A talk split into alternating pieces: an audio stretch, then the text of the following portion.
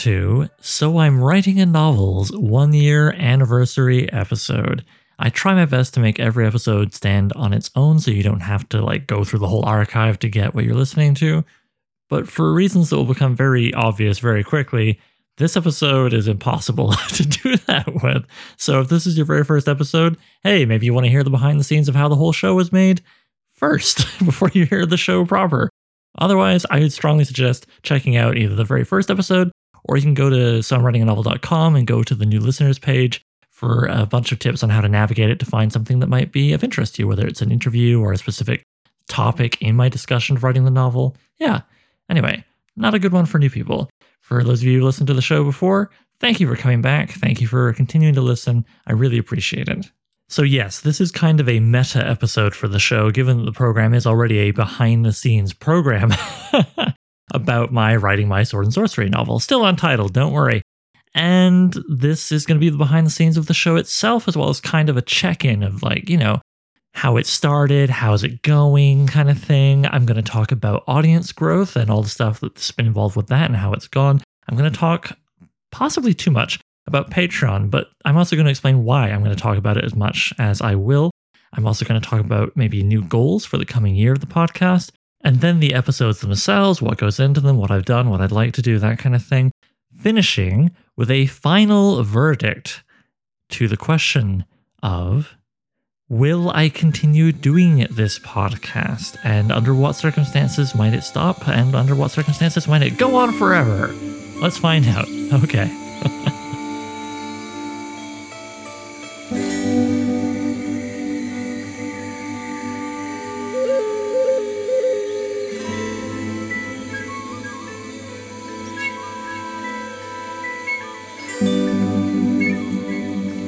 Oh, yes, transition music. This is something I kind of wanted to mess with from the beginning, but ultimately chose not to.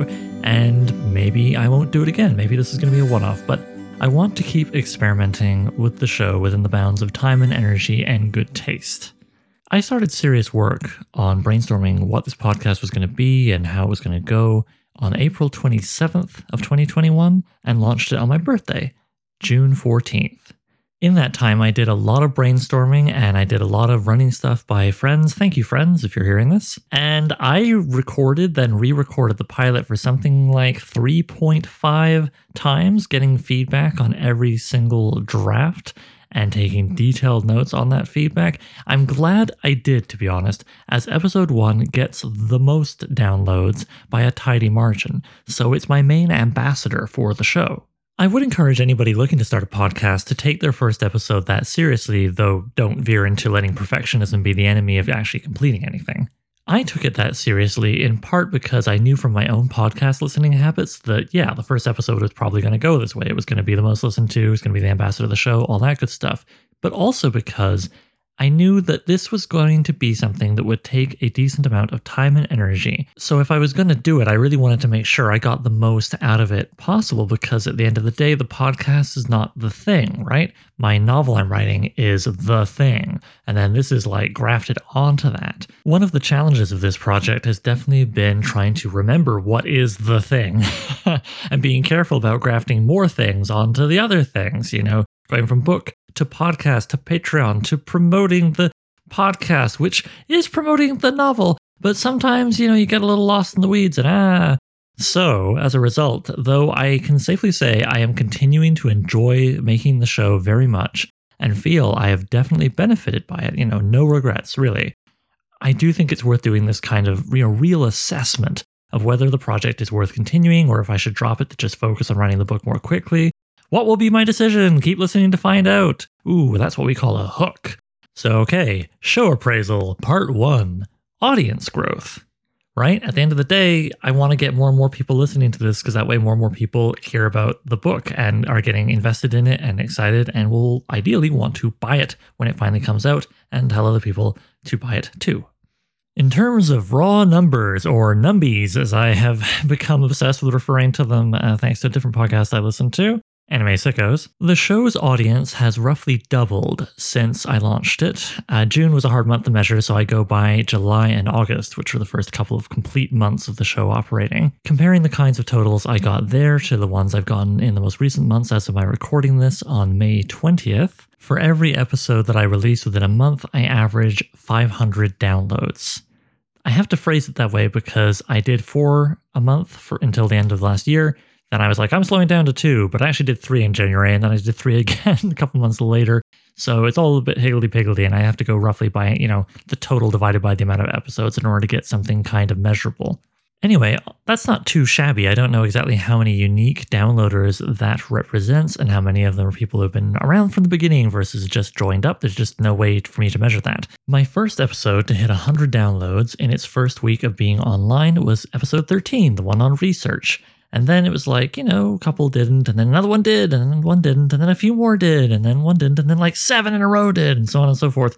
Until starting with January of this year with my story consultation, episode 30, with Nat Webb, every single episode has been comfortably above 100, and a couple have come close to 200. Now, here's a bit of important context for why I'm really paying attention to Patreon for reasons that don't actually have to do with the dollars. There is no consistent metric for where this places me in the grand hierarchy of podcasts, not one that I can find. You know, according to one I've been looking at, going by how many downloads you get in the first week, hey, awesome, I'm comfortably in the top 25% of all podcasts across the land. And if I can get it to like 231 downloads in the first week for each new episode, oof, I'm up in the top 10%. But if I look at a different metric that I also checked out, which goes by how many new downloads an episode gets in the first 30 days, then I'm comfortably in the top 50%, which, hey, better than the bottom 50, but like, what does that mean? I don't know. And there's a lot of podcasts. Uh, so, because there doesn't seem to be like one official standard for measuring where you sit in the grand hierarchy of podcasts, and because I can't track how many unique listeners I have, as a, I can only look at the downloads, this doesn't feel like the best metric. I'm going to keep tracking it because it's fun and it does tell me something. You know, it is steadily growing. I must be getting more listeners, even if I don't know exactly how many there are. But yeah, uh, I'll get into, you know, why. Uh, but like I say, I think Patreon patrons is a much better way of measuring the success of this project in that regard in terms of raw numbers. But first, I'm going to tell you about what I've been doing to try and increase the audience size. Spending on advertising feels unwise given my results with Facebook ads, which I messed around with a little bit, you know, 20 bucks here, 30 bucks there last summer. I mean, I could break it all down for you, but I could also just save us both a lot of time and say that the results stank and I never want to do it again. Now, there are some other ways of advertising, spending money on that, of course. One of them is paying for advertising space in the middle of or at the end of a very popular podcast. And I looked into that for a couple that made sense to me it was pretty expensive. One in particular quoted, I remember, $450 for a single ad in a single episode. Whew. I mean, they have a big audience, but I do not have a big budget. Interviews. Now, I always plan to do interviews and I like doing them for a whole bunch of reasons, but frankly, guests bring their fans to the show and some of them end up liking the show enough to stick around. So, doing interviews is a good way of building your audience, no secret there. And if you can get an interview with somebody with like a bajillion fans, then hopefully, you know, a percentage of that bajillion will stick with you and that'll be the most beneficial as opposed to interviewing Bob, the guy that nobody knows. That being said, Bob, the guy that nobody knows, may know a lot about a very interesting piece of subject matter that you really want to talk about on your show, and that people might find so interesting they go, This is very cool, and they share it with other people. Which is why, like, within the bounds of my limitations of my ability to get quote unquote big name guests, I at least aspire to do kind of a one for me, one for them thing where I want to get a big name guest that I would actually genuinely want to talk to, but get that big name guest to put bums in seats, and then also try and get a guest who maybe is less exposed that I would like to help build their audience, right? Like maybe a lesser known author, or just, as I say, someone who's just interesting to me, and then have both them and myself benefit from the bums in seats guests. How do you get the bums and seats guests? Well, you ask and maybe you get lucky. Overall, I find it comes down to, you know, my experiences in both podcasts that I do, this and Unknown Worlds of the Merril Collection. It just comes down to connections. And even then, that can be tricky when you're dealing with someone who has representation. I won't name names, but there is a very popular fantasy author who I was lucky enough to have a friend of theirs in my sphere. That friend reached out on my behalf. The author sounded totally on board, but protocol dictated that they do things through the representation. I have been emailing their reps for a couple months to no avail because I probably look like what I am, which is relatively small potatoes in the grand scheme of things, and therefore, quote unquote, not worth the time of that big name author. I don't really know how to get around that other than to just keep slowly but surely building my audience and working my connections and meeting new people, including actually my interview guests, bless them, one or two of which have actually hooked me up with guests I then later had. If you're tight friends with a big name author, a big mucky muck at some publishing house, or whatever, I don't know, Brad Pitt, I'll have him on the show. I'll find a reason to justify it. then please reach out because that would be a great way to support the show. Tweeting. It's it's fine. It's fine. it's best with interviews as well, actually, because then I can tag the guests. Hopefully, they have a Twitter account. Most authors do, and that encourages them to retweet. And so, again, bringing their audience over to my thing. My account is still pretty small, but is slowly growing. I try to use it to promote work by past guests and to share nifty things now and again. But at the end of the day, the Twitter account is a thing on top of the podcast, which is a thing on top of the book. And so I just don't really have the bandwidth to get heavy duty into analytics and so on and like build the Twitter account. So yeah, if you have a huge Twitter account and want to link me to your fans, again, great way to support the show. Thank you. Now, Facebook advertising may be a relative waste of time unless you have buckets of money to throw away, but sharing the episodes of the show on Facebook groups dedicated to relevant subject matter, mainly sword and sorcery ones, as you can imagine, has actually been pretty handy, as has been sharing it around on Reddit. However, I do feel sometimes like I'm hitting the limits of what I can do in that, and that means, I don't know, uh, Maybe I need to do more episodes on things not related to sword and sorcery, but related to other popular genres. Science fiction certainly has a huge foothold on Facebook. But there are limits to that as well. I mean, if I really wanted to make this show, you know, big in terms of places I could share it, I would call it So I'm Ranting About Politics and Pop Culture, not writing a novel. It's also worth pointing out that some very popular advice to give to creators in general, writers in particular, is, you know, if you want to promote your stuff, make sure you get really genuinely involved with the communities where you're promoting it. And that makes a lot of sense, right? You don't want to be a human spam bot. I've talked about that before. It's also a great way to be ignored and a great way to drag down the quality of any community you participate in. That being said, there's only so much time in the day. And if you want to actually write the stuff you want to promote, whew, boy, you know, yeah, it can get pretty tight. I find I'm very active in the Whetstone Tavern, which has been mentioned on here many times, uh, Discord, and to a lesser degree, the Facebook groups and the Reddit groups. But if I try to be as active and engaged in all of the different places I want to promote this stuff as I am, say, the Whetstone Tavern, I would not only have no time to write, I would have no time to sleep. So, you know, I experiment a little bit in trying to make what I can do more effective, you know, in terms of how I phrase things, how I try and make the posts, you know, really hook people. I find hashtags just kind of make you look a little try hard in terms of your posts, and also they don't really attract anybody except maybe bots and people who want you to pay them to promote you. So, yeah. However, I have played around a little bit with things called audiograms, which basically what an audiogram is is you can go use an app, usually for free, pay if you want to make a lot of them, I suppose, to just kind of take a clip of your podcast put a few images over it, or maybe just one, including like an audiogram along the bottom, you know, the little sine wave thing that visualizes the sound of your voice coming out.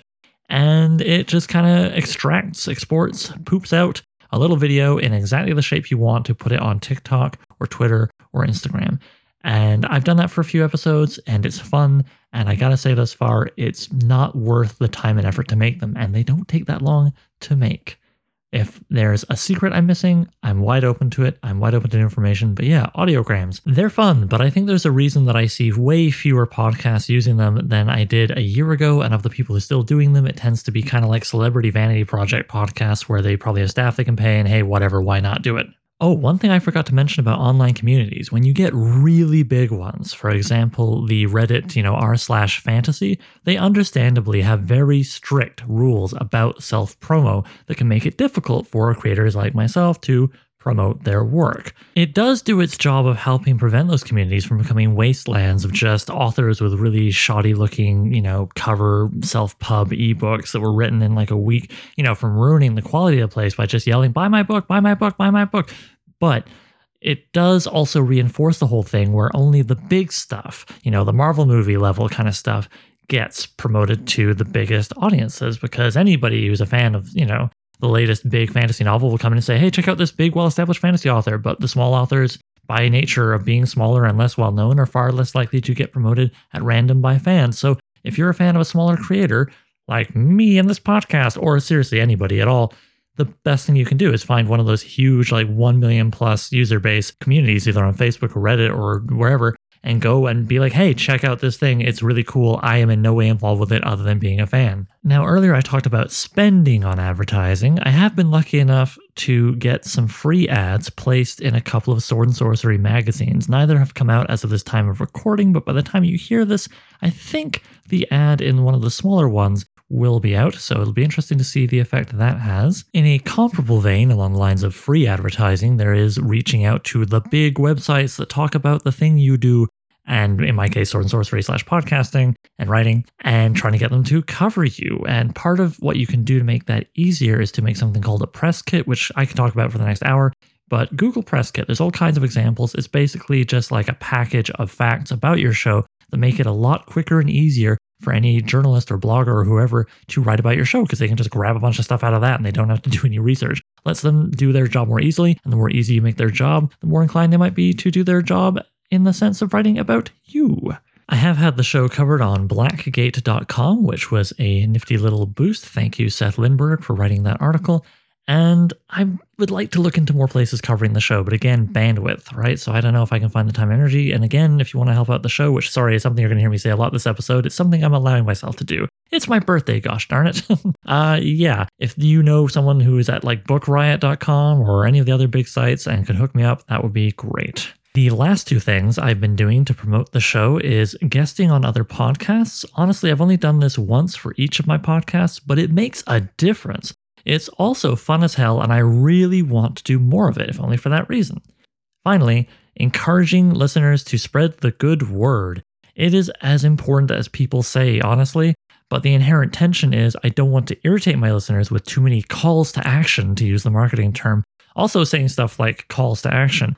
But on the other hand, if you never ask or you never mention it, then people will be far less inclined to do it. And there's often a lot of people who are like, oh, I can do X to help out this thing I like. I never would have thought of that, but now you mention it, sure, why not? So there you go. I do try hard not to be exhausting because I myself have been exhausted by a few online creators who get too vigorous in doing that. However, as I say, it's my birthday by the time this episode has come out, and so I'm letting myself indulge a little bit in, well, directly asking related to both spreading the show and the Patreon, which I'm just about to get to. But first, what do I plan to do going forward. Honestly, more of all of the above, minus the online ad buys and probably minus the audiograms, to be honest, though I may do one or two more. They are kind of fun. I'm also thinking, and this is something I've been thinking about actually since the very beginning of the show, but it just hasn't been worth doing yet, about using Twitch, which for those who don't know is the most popular place online to do live streaming video. Yeah, I've been thinking actually from the very beginning of this project about using Twitch, but also thinking that it will probably be more relevant once I get to writing the first draft because that won't give me a heck of a lot to talk about in the podcast, but maybe I could do like writing sprints for an hour and while I'm doing that, have it be like an ask me anything. And then I could even record the audio of that and throw it up on the podcast if that works. I don't know, cut out the wide gaps between questions yeah. Otherwise, I don't know. Maybe something really big will come to me. Maybe I'll have a big wall of money land in my lap and I'll want to spend it on billboards around my home city of Toronto. Who knows? I don't know. Let's move on to Patreon. See, should I do little musical transitions between sections as well, or just between the intro and like the rest of the episode? Mm, feels like too much to do it in sections as well, but you tell me. Anyway, Patreon. I have a lot to say about Patreon. Patreon is often seen as kind of the sub thing you bolt onto the actual thing. Let me tell you, it is a whole goddamn thing. And if you aren't careful, it will become the thing. So, metrics. I publicly disclose my number of patrons, but not dollars that I am earning because, frankly, I am poor and feel shame about money. Privately, I track money as well as patrons, of course. True story. While I am not drowning in patrons and would certainly love more, always you would want more, I feel okay with this number because with the amount of income they bring in, within about three months, I can cover the running costs of this project and keep it going. Growth. So, is 11 more than I had to start? Yes, not by a lot, but not nothing. After a mystery guy who signed up on day one, then dropped before the second month's uh, payment. Again, I don't know, he just wanted to give it a little boost at the beginning, I guess. Um, only one patron has dropped, so a net gain has been had. There's a lot of advice, including from Patreon itself, to update your Patreon like mad and really hard sell your Patreon to people who follow you. This strikes me as madness when your audience is small and you're still trying to build it. The reasons for me feeling this is madness are twofold. First, you get an email every time you get an update on Patreon. Now, I think you can fiddle your settings so that changes, but most people would rather just go eh and drop the support than change their settings. So, why would you as a creator want to both make more work for yourself and make it less appealing to be a patron of you because you're spamming people's inboxes? Even if it's with really great stuff, it's still a lot more email, a lot more things for them to have to deal with. Email is a task at the end of the day. The other reason I think, at least when you're at the stage where I am and have been for this last year, uh, that it's wise to focus on audience growth versus telling the audience you have over and over and over and over and over, you know, hey man, come on, I got lots of shiny stuff on the Patreon. Come on, come on, Patreon, Patreon. Is that people will warm up to you over time and maybe eventually decide that they're really invested enough and want to support you, or they might come across you and have a few extra bucks and go, you know what, I'm going to support this guy right now. What I find is very rare is if someone just gets like the equivalent of a billboard shoved in their face enough times in a short period of time that they go, you know what, I do want to give money to this person. They're not annoying me. uh, yeah, that's not been my experience ever in my entire life from either side of the equation. But of course, if you never mention the bloody thing, then people won't know it's there or they'll forget about it or whatever. So, what do you do? I think I'm going to try and be more particular and effective, uh, hopefully, in how I mention it. So, I'm thinking what I'm going to do is something a couple of podcasts I really love do, and that's just mention it once right up front at the beginning of the episode and mention that this is what keeps the show going because it is. I mean, even if I had a lot more money to burn, I don't need another thing where I spend money on it and get little or nothing back. That's the novel, which I say with no bitterness. I'm just, you know, why would I need a second thing like that? So, yes, instead of mentioning it sort of buried in a bunch of details at the end of the episode, like I've been doing this whole past year, I'm going to mention it up front once and I'm going to say this is what allows me to do the podcast. Although perhaps a better phrasing in terms of accuracy would be this Patreon allows me to justify continuing this podcast. Now, of course, I say this, you know, about how podcasts that I really like will tend to mention it up front just once, and they will tend to have also, I should add, very simple Patreons. They won't have a whole mess of, you know, bonuses. They'll have maybe like an extra podcast episode per month or something very simple like that. Often, sometimes nothing at all, just the joy of supporting them. But then I can think of at least one other extremely popular podcast that I really like, which for the longest time did podcast ads in the middle of their episodes and had a lot of stuff and was always, you know, being like, hey, we got a new thing, we got a new thing going on. But then again, that was a project which had a whole team of people. I am but one man, so I should probably size this appropriately to myself, which is why I've kept the rewards fairly straightforward. And I might introduce a new one when I think of something that I really want to do that people might really like. If there's something you would really like as a Patreon reward, let me know. I'm curious to know what people think. But yeah, there's no one path to success as with practically everything else on planet Earth. So yeah, you can't read all this stuff as easily as a thermometer. Instead, it's more like a Rorschach test, and that you also can't help staring at metrics and assorted factors without wondering if you're looking at someone getting screwed or not. Waka waka. Patreon also encourages special offers and a kind of soft relaunch, but I'm unsure how to do either. I just haven't had an idea yet that feels good enough. And if there's one instinct I've tried to follow, it's that until you have that idea that feels good enough, really good for whatever it is you want to do, don't do it that's how I treated the podcast itself. I liked the idea of doing a podcast for a long time before I launched this sucker, and I even did kind of a test in the form of the Unknown Worlds of the Merril podcast, whose first season came out a few months before I launched this thing, and which I produced with Chris Dickey over the previous year or two. So, yes, those Patreon rewards, I think people ultimately just want to support the main thing, and the rewards which tie to that are the best. I feel this way because of feedback from the patrons I have, and also because of my experiences with crowdfunding, where more than a few people will just donate the money and be like, man, I just want the main project. I don't need all the little extra add ons that you put in there because you're nervous people won't donate unless you promise them goodies on top of goodies. I will say, I have noticed that a lot of authors will put up early drafts of the chapters of their work, and that will become relevant to me when I finish the outlining. But uh, I don't know. Some I've heard some publishers are okay with that, and some publishers will feel like, oh, well, they've already given away their book. I do not want to publish this author. So definitely, as I move forward with interviews in the coming year, I want to reach out to more publishers and talk to them about a lot of things, including that. I've also had it suggested by a friend that I do something kind of like office hours where people can, you know, pay at the highest tier and then they get so much of my time each month if they want to consult me about their own writing. If that's something you think you'd be interested in, that's something I'd be interested in doing, especially because listener questions kind of chugged along a little bit and then died, and I like answering people's questions. Ultimately, I've thought of how 1% or so of an audience will support a Patreon, and I've also thought about that 10,000 true fans theory where you know you don't need a billion people following you. You need 10,000 true fans who will always buy the new book let's say and that will hopefully be enough to keep you supported. So instead of banging on the patreon explicitly i've tried to focus on growing the audience in general while producing work which will get listeners invested in what i am making that doesn't just mean quote unquote good stuff i've seen all kinds of technically good things and never wound up supporting them it means to me connecting with people which is why i've taken gambles on being more open about myself on the show and also experimented with things like the story consultation episodes, which encourage people to connect with the guests I had on a little more, I think, than a regular interview. And I will admit, I'm also hoping that now I can say, hey, I've been doing this for a year and I'm absolutely going to keep going with this book. Please support this podcast so I can keep going with that. You know, I hope that that will encourage people. Now there's sort of proof of work and effort into getting on the Patreon train. I think this way because I did a couple of crowdfunding campaigns in the past for the same project, a web series I did called Sweet Fever.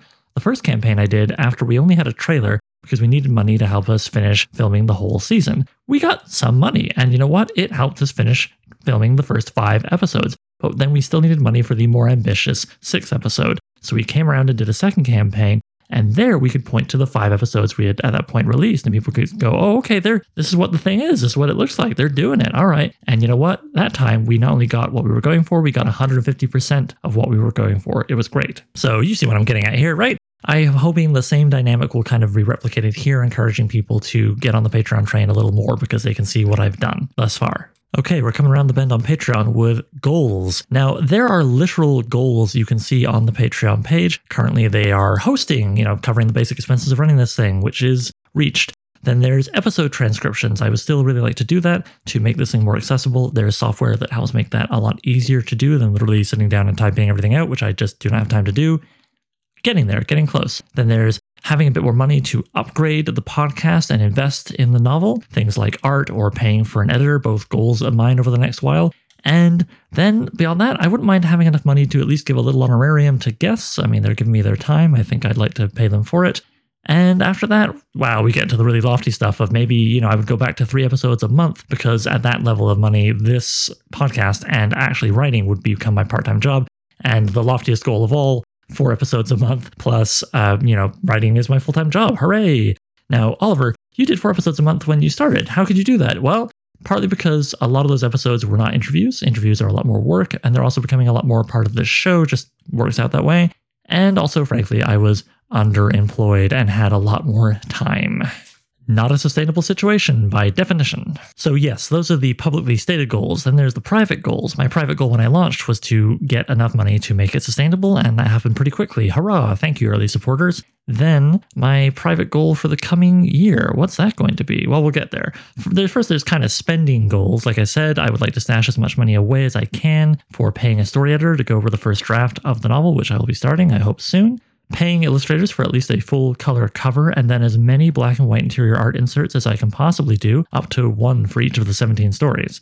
If things really go wild, I'll probably replace my awful, awful old IKEA desk, which has cost me so many takes when I've been recording this because I lean on the sucker and it goes yeah, that noise, or a miserable sort of crackly thing like an old man's bones. You know, old man's bones you're always leaning on when you're doing your podcast. So, yeah, that's the general hopes and goals and wishes and whatnot. But there is one cardinal main goal with the Patreon, and I'm going to reveal that much closer to the end of this episode because that ties directly into the whole continuing the show thing. So now let's move on to discussing the actual format of the show itself, the actual product, hashtag content. So, the format. Well, I think I'm going to stop mentioning listener questions because they just don't seem to be coming in. If someone really wants to email me a question, they can do so and I'll answer it in the show.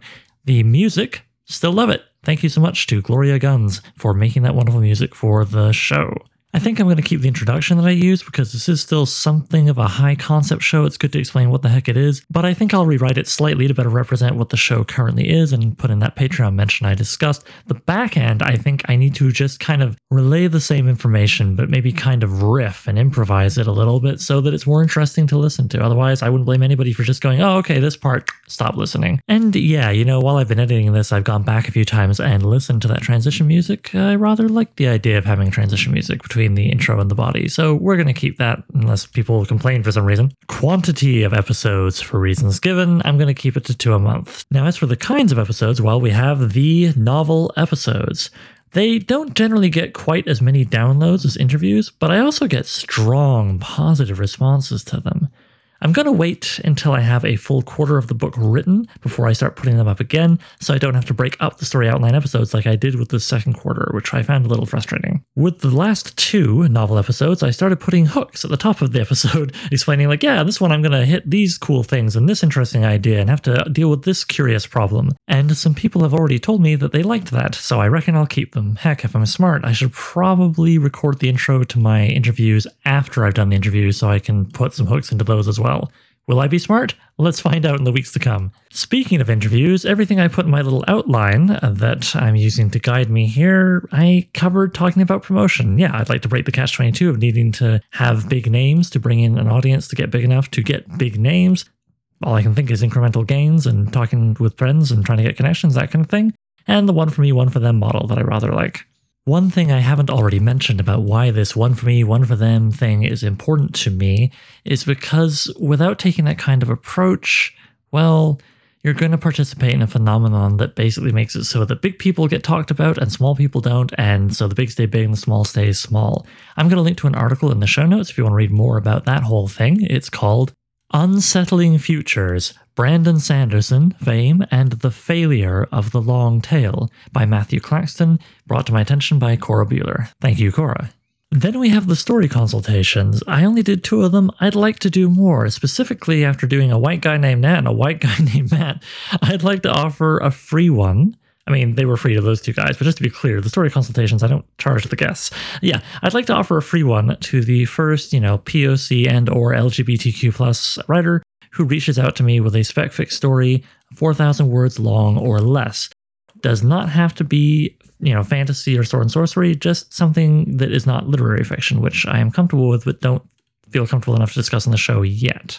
When someone has taken me up on that, I will make a note of that in the show notes for this episode. So if you're listening to it long after it goes on air, June 20th, 2022, you'll want to check the show notes to see whether or not this offer has already been taken. But yeah, the story consultations, they're a little more work than a regular interview, but they are a lot of fun. I think people really enjoy them. They certainly seem to respond strongly to the both of the ones I've done so far.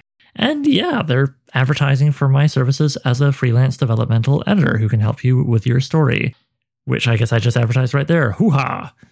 Will there ever be some kind of mysterious new fourth kind of episode? Well, I have had it in mind that I would like to do a panel discussion, but so far that's been beyond me to organize on the subject or subjects that I have been thinking about. But maybe we'll have it down the line. I've also considered doing a live call in show. You know, there's an app for doing that with podcasts, but I think I would need a much larger audience, not for it to just be my mum calling in and the sound of crickets. Okay, before I get to the final verdict, I'm going to address two very quick little items. The first is a bit of feedback I got on this episode, which, yes, just like the very first episode of the podcast, I chose to run by some trusted individuals. One such individual is a fan of the show that I always think of as Ashigaru because of his Whetstone Tavern Discord username. He explained to me how he's never done Patreon for anybody or anything. He thinks it's nice that it exists, but as a guy with a family and a mortgage, the idea of another recurring monthly bill, oof, you know, kind of kind of a thing. And plus, unlike say Netflix or Nintendo Switch Online or something like that, it'd be purely for himself, not just, you know, not for his whole family. Fair, fair. He then said one time donations like on Ko-fi or PayPal are a lower hurdle, but even then, he would rather buy my book. In a similar vein, he also said, you know, the podcast is fun and educational, but if it's a tug of war between the podcast and your writing, I'd rather have the book than more podcast episodes. For the benefit of anyone else who feels the same way, I will answer this publicly in the show right now, which is to say, I wouldn't ask anyone to contribute to the Patreon who doesn't feel comfortable doing so, regardless of the reason. So, hey, it's all good. And yep, there's Ko-fi and PayPal links on the support the show page. Meanwhile, I also would really love for you to buy the book and to be able to read it as soon as possible. Absolutely, I would get it written faster if I wasn't doing the podcast. However, something I'll be talking about in more detail on the bonus Patreon podcast eventually is how a huge part of what made me take this route is how my second book, my self published YA coming of age story called Of Dyson Men, just fell into the, I'm going to swear, sorry, fucking void, feeling more like an incredibly labor intensive blog post than a novel. And I desperately wanted to do something to prevent that happening with this book. So while I know I'm delaying the book a non zero amount of time by doing the podcast, I also feel more motivated to work on it because I feel like if I do go the self pub route this time, still undecided, by the time that happens, I'll hopefully have an audience of people like yourself who will be way more likely to buy the damn thing, you know? As Ashigaru gamely admitted when we were discussing this in DMs on the Whetstone Tavern Discord, it's the podcast that made him aware I even existed and that has built his interest in the book in the first place. The other small thing he brought up that I thought would be interesting to address here is well, he said, you know, he's got his own interest in writing. And the podcast has been very interesting and educational, his words, not mine. But seeing the prodigious effort I've gone through to set up this whole mechanism to pave the way for the book is also intimidating. He kind of wants to write more, but does he have to do a whole weekly podcast with guests and commentary and stuff? Oof. He then linked me to an interesting tweet about how just maddening it is that a lot of young musicians are being pressured all the time to produce TikToks by their labels, as if that's the most important thing, not the music. A phenomenon which I agree is BS. So, to anyone else who may be getting the same impression that he did, I would firmly say, no, you do not have to do what I'm doing. Nobody ever has to do anything I'm doing. I can't stress that enough. Many times it's quite wise not to be doing what I'm doing. So, yeah, I would just point out that me doing this podcast was also a product of my missing regularly connecting with and building an online audience and making new friends through that, as I did many years ago on YouTube, but also really not wanting to do the YouTube thing again, as well as trying to increase my feeling of agency over what I'm doing. Doing this makes me feel a little more in control, which is something I really value. And absolutely, the greater issue that tweet I was linked to highlights is something I would love to bring to publishers. Um, honestly, one of several reasons I'd like the show to become big enough to have some real clout is so I could conceivably get someone at Tor or another big publisher to come on the show and directly ask them about this tension with publishers or music labels asking authors to do a lot of promo for them when like we need them to help us promote our work because we're just lone individuals and the whole like relying on lone individuals to create virality around their work thing is asking a lot and trying to make something that is very unpredictable a regularly enacted mechanism. So, okay, everything I just addressed with Ashigaru's feedback on this very episode, an earlier version thereof, was one of the two things. The other thing is, well, funny enough, you know how I mentioned like I haven't gotten any questions this year and I'm thinking about retiring even mentioning listener questions on the show? Guess what I got in my email like five seconds after I sent an early version of this episode off to Ashigaru for feedback? A listener question. so, without further ado, here is a question from Ruby sent in by email, read by my pal Christina, just to give you a break from the sound of my voice. So, my question is How do you discover a protagonist that you like? I always create my protagonists, write like 10 chapters, and then decide that I kind of hate them. I usually enjoy my antagonist more than any other character, which makes the story very difficult to write since it takes a while for my protagonist to meet my antagonist, and I need help. Okay, Ruby, first up, great question. Second, Oh, there's a few things I could say to this. I, I think protagonists sometimes can wind up being quite dull because they are beholden to the plot. And occasionally, when we're writing these protagonists, and I mean like anybody, you know, I'm thinking of some big, very successful shows. Buffy's kind of a go to for this, where the protagonist can wind up becoming kind of the dullest character of the bunch because being beholden to the plot, They often do things that are, yeah, kind of, you know, they're things their character would do, but they're also things their character needs to do uh, for the story, not for themselves. And so that doesn't feel as engaging.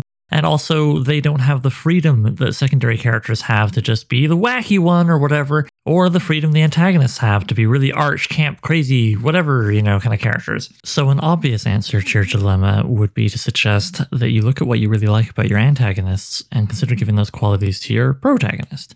Another thing would be to consider letting your protagonist do things that you would normally only let an antagonist do. For example, Think about the classic villain speech, right? Ooh, ha ha, this is my plan, I'm going to do these things, you watch out. And then think about how badass it is in the much rarer occasion when a hero essentially gives their own version of that, explaining to the villains just how boned they are because, oh, you thought you were winning, but actually I put this cool plan into motion and here's how it's all going to come together. And as they finish the speech, or even before, the effects of them telling the villain how boned they are just start kicking in, you know, the villain's base starts exploding or whatever. I'd also recommend letting your protagonist be the wacky one and other things that secondary characters tend to rule over.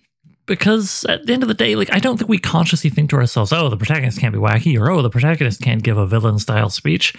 We just kind of box them in from conditioning we've received from most of the stories we've consumed over the entirety of our lives. And also because, as I say, we tend to have the plot really in mind when writing them. I would also stress these things are not exclusive to each other. You could have your protagonist push the plot forward, perhaps by doing something wacky, or by giving a villain speech or whatever. Finally, I would recommend really spending some time outlining your protagonist and antagonist before you write those 10 chapters that start your book, because perhaps in that outlining, you could figure out oh, wait a minute, I like the antagonist more. Maybe I'm going to make this book about them. And part of that could be writing a sample scene of those two characters together, just for yourself to figure things out and to write it immediately rather than waiting until you've done 10 chapters. Sidebar, I know this is unsolicited. I would recommend experimenting with having your antagonists show up sooner. Maybe even having them be the very first chapter, like a teaser in a film. You know, Ooh, who's this person? What are they up to? Anyway, let's check in on Billy protagonist or Janie, you know, whatever, you get the idea. Okay, you know what? Answering that was really fun. And if anybody else wants to send in listener questions, preferably, I must admit, I do really love it when people record it like an audio file on their phone and send me that so I can cut it in like a radio show. But honestly, anything will do. Love answering questions. Okay, now it's time for the final verdict. Is he going to continue the show? Has he already kind of given that away? Well, I promise I handle foreshadowing and payoffs way better in my actual fiction. Yes, I am. I've enjoyed doing it. I've really enjoyed the connections I've made with it. And I've even made, I would dare to say, some new friends through doing the podcast. All lovely stuff. And those connections may benefit me down the road. I've already had some very kind people offer to be beta readers. I have people I think I could call upon to help me with the struggle to find a publisher when that comes along. Yeah, that's pretty valuable in ways that are not measurable vis a vis metrics and dollars. Yes, and no joke, while the last year and more has been challenging for achieving things one wants to achieve and has been isolating from my fellow man, which I'm a big old extrovert, so that's a thing, this podcast has been really good for my mental health. That said, as ever, I need to remember that the novel is the thing, and I also am wary for reasons I actually mentioned in a previous episode where Nat Webb showed up, his literary magazine one, uh, number 40 due to past experiences, I do want to be more mindful and more like, you know, checking in periodically. Like, is this thing I'm doing worth continuing doing? Even if it feels really great while I'm doing it. So, while I have every reason to believe at the moment that it will, if the show doesn't have like decent continued growth after the next six months, so by the end of 2022, and it isn't bringing notable additional side benefits like growing more useful relationships with fellow creators or review sites, publishers, etc., then I may have to consider axing it or scaling it back so I can focus more on the novel. But I don't want that to happen, and will be actively doing my best to make the situation improve in the ways I want it to. In my fantasies, this podcast goes right through to, as I say in the intro of the show, publication and promotion, and maybe even a second season about the next novel. And for reasons I've given to do with how measuring the audience is very tricky, and how this show really, in a large part, was born out of my frustration with not having more money to invest in my career as a writer and to invest in the careers of other artists, like by paying visual artists, editors, etc. that means that Patreon growth is going to be what will primarily determine whether or not I keep going. There are some, you know, significant factors on the side, but that's the biggie. To be clear, I'm not trying to guilt you or extort you, nor do I feel entitled to anything specifically. I just want to continue being as transparent as I can. It's not 100% because I think everybody deserves a little bit of privacy, but I try to be really transparent with the show. And this is me being honest and transparent about what will be the determining factor moving forward into whether or not it continues. As a what feels at times professional broke person, I completely sympathize with anyone listening who'd like to help but is not in a position to do so financially. I totally get it. It's all good. But since it is my birthday, I am going to allow myself something I would never do any other episode, any other week of the year. I'm going to push the fact that soimwritinganovel.com has a page literally called Support the Show. You can check it out.